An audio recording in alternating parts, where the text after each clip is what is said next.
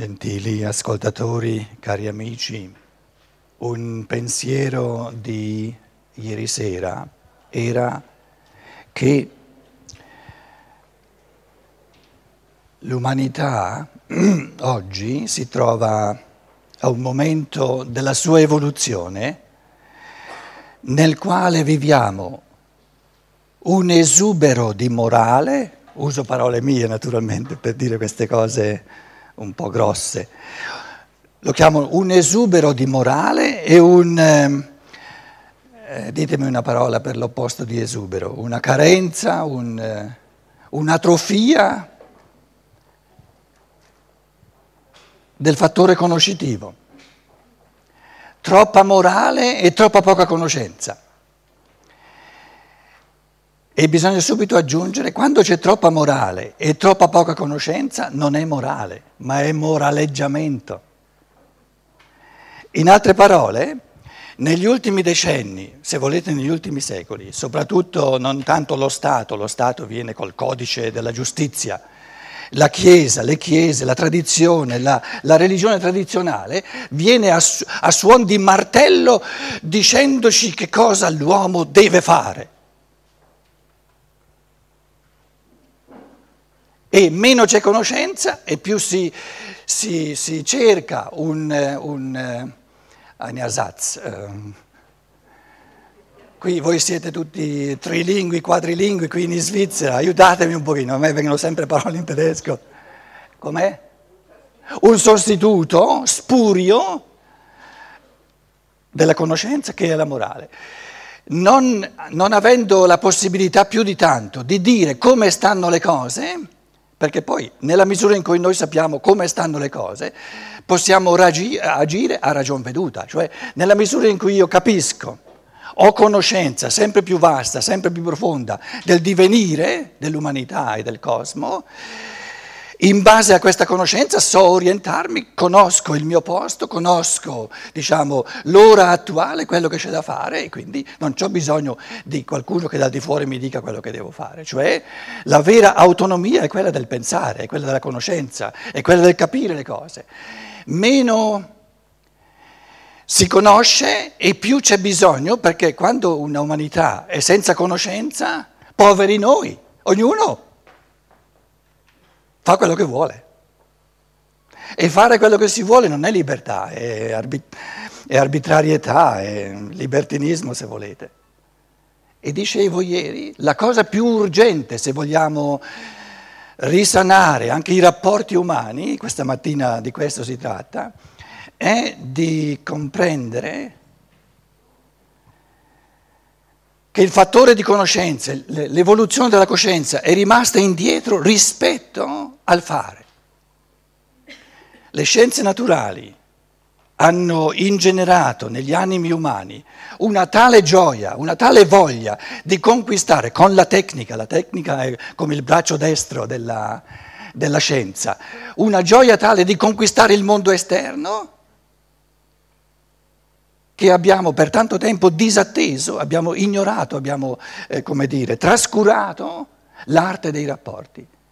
In altre parole, questo fissare lo sguardo sul mondo esterno ha, ha, creato un tipo di essere umano che anche nei rapporti non si rende più conto, sa pochissimo di quello che avviene nell'animo, nel mondo del pensare, nel mondo delle emozioni, dei sentimenti, eh, nel mondo di quello che ci si propone come ideali della vita. Pensiamo per esempio eh, il fatto che questo, questo, intento di rendere la tecnica, le nostre macchine, il, il, soggiogare il mondo materiale sempre più perfetto, rendere le macchine sempre eh, più perfette, ha, eh, dire, fatto emergere un fattore, il soldo, il denaro, che è diventato sempre più importante perché eh, senza soldi non si vive, dicono in Germania, pare che valga anche per, per la Svizzera. E quindi abbiamo tante persone che per gioco forza, per necessità di cose, eh, nella loro vita il soldo è diventato talmente importante per cui le energie, le forze vengono investite eh, nel guadagnare più soldi che si può. L'uomo si sente sempre più messo da parte la macchina diventa più importante dell'uomo. Il reddito di una ditta è più importante che non, eh, dico in, in, senso reale, non in senso ideale, magari lo dicevo già ieri sera, si può teoreticamente dire no, no, no, no, ma certo che l'uomo è la cosa più importante, però è pura teoria, in pratica poi ci sono tante altre cose, tante necessità, le chiamavo ieri in tedesco Sachzwänge, per cui eh, l'essere umano a un certo punto si dice ma io cosa conto?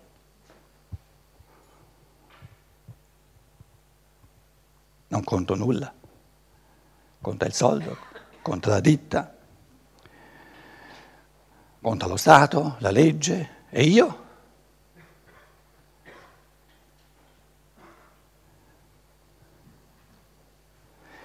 Quindi questo uomo che si sente messo da parte dalla macchina, dal denaro, dalla tecnica, dall'assillo, della complessità del mondo in cui viviamo, sente dentro di sé il desiderio, il bisogno di essere rimesso al centro. Quindi partiamo dal presupposto che nei nostri rapporti, nei, nelle relazioni umane c'è un inconfessato ma profondamente sentito bisogno di rimettere l'uomo e il rapporto fra esseri umani al centro, perché è andato del tutto nella periferia.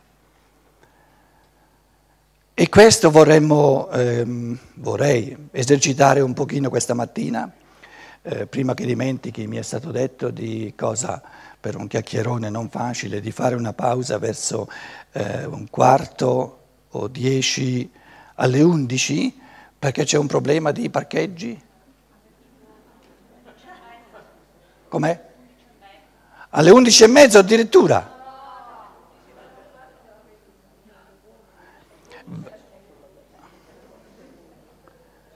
Quando è che vogliamo fare questa pausa? Chi ne ha bisogno? Io non ne ho bisogno. Chi ne ha bisogno assoluto della pausa?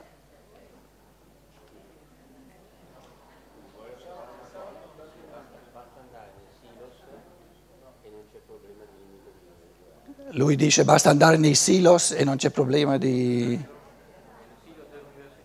Sì, ma mica tutti sono luganesi, eh? qualcuno non si, sì, capito?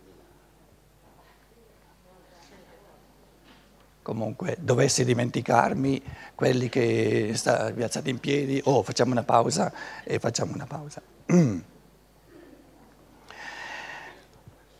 Per rimettere l'uomo al centro, questa mattina, allora mettiamo due, due persone umane in rapporto fra di loro, qui il rapporto, la relazione, i rapporti umani per rimettere al centro il modo di interagire, quello che avviene quando due persone hanno a che fare l'una con l'altra, bisogna, ed era questo che dicevo anche ieri, conoscere l'uomo. E la conoscenza dell'uomo è ciò che oggi più di ogni altra cosa manca. Conosciamo tutto, o quasi tutto, sul mondo materiale esterno, cosa bellissima e non vogliamo rinunciarci, e conosciamo, la nostra cultura conosce molto poco dell'uomo. E dicevo, già ieri accennavo, che ehm, la conoscenza dell'uomo, le conoscenze nuove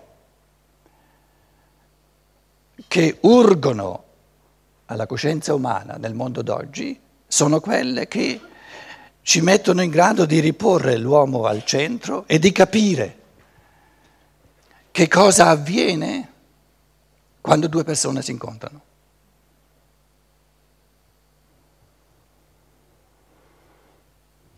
Prendiamo quello che tutti già conosciamo. Due persone si incontrano. Cosa si incontrano? Persona A, persona B.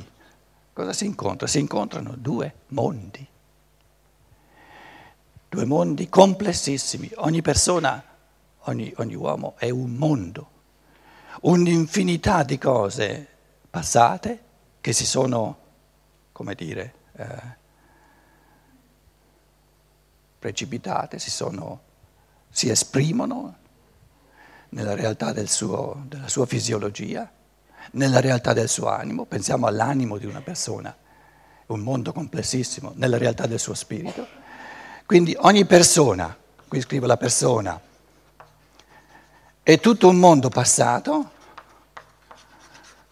poi c'è il momento presente, che è un momento magico, perché si sposta continuamente, il momento presente si sposta continuamente. E il mondo di... adesso qui in sala, ognuno di noi si dice ma chi sono io in questo momento? Il corpo è, ha una certa costanza naturalmente, il dato di natura ha un massimo di costanza, però pensiamo alla nostra anima, alla compagine interiore di quello che sentiamo, se siamo stanchi, se siamo, se siamo curiosi, se siamo voi pensiate che ci sia qui in sala una persona che in questo momento sente il suo animo allo stesso modo di mezz'ora fa prima di cominciare la conferenza. C'è una differenza enorme da mezz'ora a mezz'ora in ciò che l'animo vive. E il fatto che noi non ci facciamo attenzione è perché siamo abituati a rivolgere lo sguardo al di fuori e questo, questo esercizio di introspezione richiede un'arte e il presupposto di questa arte dei rapporti è di capire come prima cosa da capire che a quest'arte bisogna dedicare tempo, non viene da solo il capire che se io adesso sto parlando con una persona, devo sapere in partenza che questa persona, in questo momento in cui io parlo con lei, è tutta diversa che non mezz'ora prima. E se io la tratto allo stesso modo che mezz'ora prima, instauro i rapporti per sommi capi, ma non con l'attenzione, con quest'arte dell'attenzione. L'arte dei rapporti è l'arte dell'attenzione, del cuore che fa attenzione. Chi sei tu in questo momento? Non chi eri tu mezz'ora fa.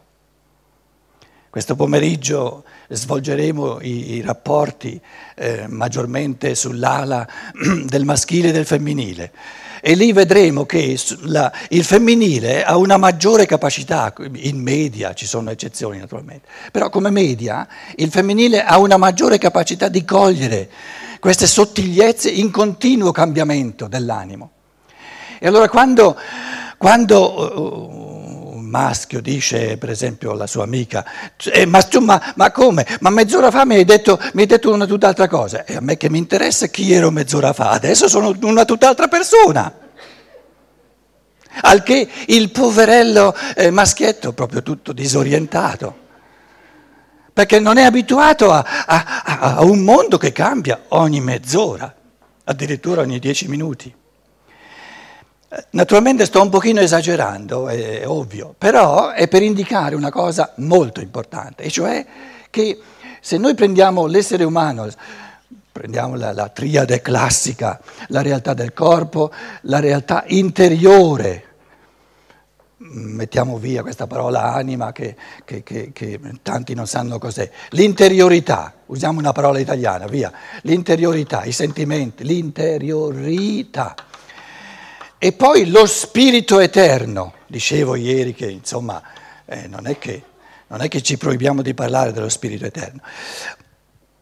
Ora, eh, il corpo è una dimensione di costanza, se vogliamo, rispetto all'anima. L'anima, l'interiorità, è un mondo in continuo cambiamento. Questo è molto importante per i rapporti. Ci sono tante persone, per esempio il rapporto di coppia, il matrimonio, eccetera, partono in quarta da giovani, poi ci sono tante cose da fare, è ovvio, nella vita ci sono tante cose da fare. Dopo cinque anni va tutto a ramengo e tutti e due, soprattutto il maschio, si chiede, ma cosa è successo? E il problema non è che è successo qualcosa di, qualcosa di brutto, il problema è che non è successo nulla in quei cinque anni. Non si è fatto nulla per mantenersi agguagliati, per, per camminare insieme con l'evoluzione interiore. E tanti uomini in Germania, per esempio, no? si chiedono, ma, ma, ma, ma, abbiamo tutto, i soldi ci sono, abbiamo la casa migliore di questo mondo, un salario ben pagato, ma, ma perché sei così scontenta? E l'altra rinuncia a dirglielo perché tanto non capisce niente. Di questo ne parleremo un po' di più questo pomeriggio. No? Allora, i rapporti, voglio dire, sono una cosa estremamente complessa ed è questione di, di, di lavorarci, questione di, prima di tutto, sapere che il mondo interiore è in continuo cambiamento. No? I pensieri che stiamo pensando in questo momento, ognuno di noi, ogni testa qui, adesso non dico il cuore, i sentimenti, ma le teste in questo, magari eh, incentivate da quello che io sto dicendo. I pensieri che le teste stanno pensando in questo momento sono tutt'altri pensieri che non quelli di un'ora fa. Perché se i pensieri fossero gli stessi avremmo a che fare con una massa di teste vuote. E teste piene sono, significa avvengono pensieri sempre nuovi.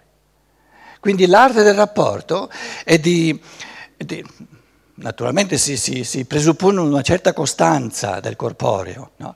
però eh, eh, sapere in partenza, voglio cogliere chi tu sei in questo momento nella tua anima, quali pensieri stai pensando, se me li comunichi, eccetera, quali pensieri io sto pensando, quali sentimenti io sto sentendo. Ora, nei rapporti, scrivo qui la parola eh, grosso, la parola rapporti, altrimenti voi mh, mm, magari non sapete più di che cosa sto parlando. Rapporti, sto parlando dei rapporti. Nei rapporti tra persone, nelle relazioni, è importante, di nuovo una conoscenza, se volete, cose che sappiamo, però vanno approfondite a livello più scientifico, così come noi nel, nella conquista del mondo esterno siamo diventati sempre più scientifici, dobbiamo diventare scientifici, quindi diciamo non andare per sommi capi rispetto all'essere umano e ai rapporti. Una delle leggi fondamentali dell'evoluzione, diciamo una molla il dinamismo dell'evoluzione è che gli esseri umani, lo dico un po' filosoficamente, poi cercherò di, di, di spiegarlo, c'è una individualizzazione sempre crescente. L'umano era 5.000, 8.000, 10.000 anni fa molto più uguale in tutti e l'umano diventa sempre più diverso in ognuno.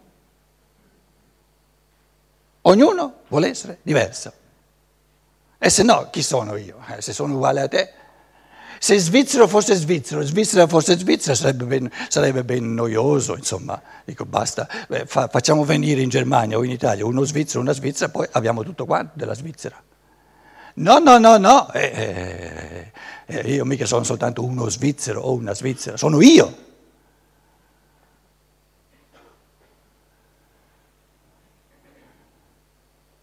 Cosa c'è dietro a questa parola così corta, così densa di... C'è il, un grande mistero, la cosa più bella che ci sia, la, perlomeno l'incipiente, la nascente coscienza che ogni essere umano è una, un'infinità di potenzialità, di capacità evolutiva che svolge l'umano, la conoscenza, l'amore, il fare in un modo del tutto unico, del tutto irripetibile. Essere uomo a modo mio, diverso da quello degli altri. Questo mistero di ricchezza infinita è stato sempre espresso con, con, l'immagine dell'organismo. L'umanità è come un organismo. Chi l'ha inventata è stato un bravo pensatore, chi ha inventato l'umanità eh, i greci, anche il Vangelo di Giovanni, il Vangelo più profondo che c'è, non lo chiamano il povero Cristo, chi ha inventato l'umanità, lo chiamano il pensatore, il, grande, il più grande pensatore che c'è. Voi vi sapete tutti, avete fatto tutti greco, non soltanto latino, e vi ricordate come si dice in greco, il più grande pensatore di tutti quello che ha fatto la, la, più bella pensata di tutte, e la più bella pensata che ha fatto si chiama l'umanità. Il più grande pensatore di tutti, ve lo scrivo in greco, eh, si chiama Logos. Logos è il più grande, il migliore pensatore di tutti e cosa ha fatto?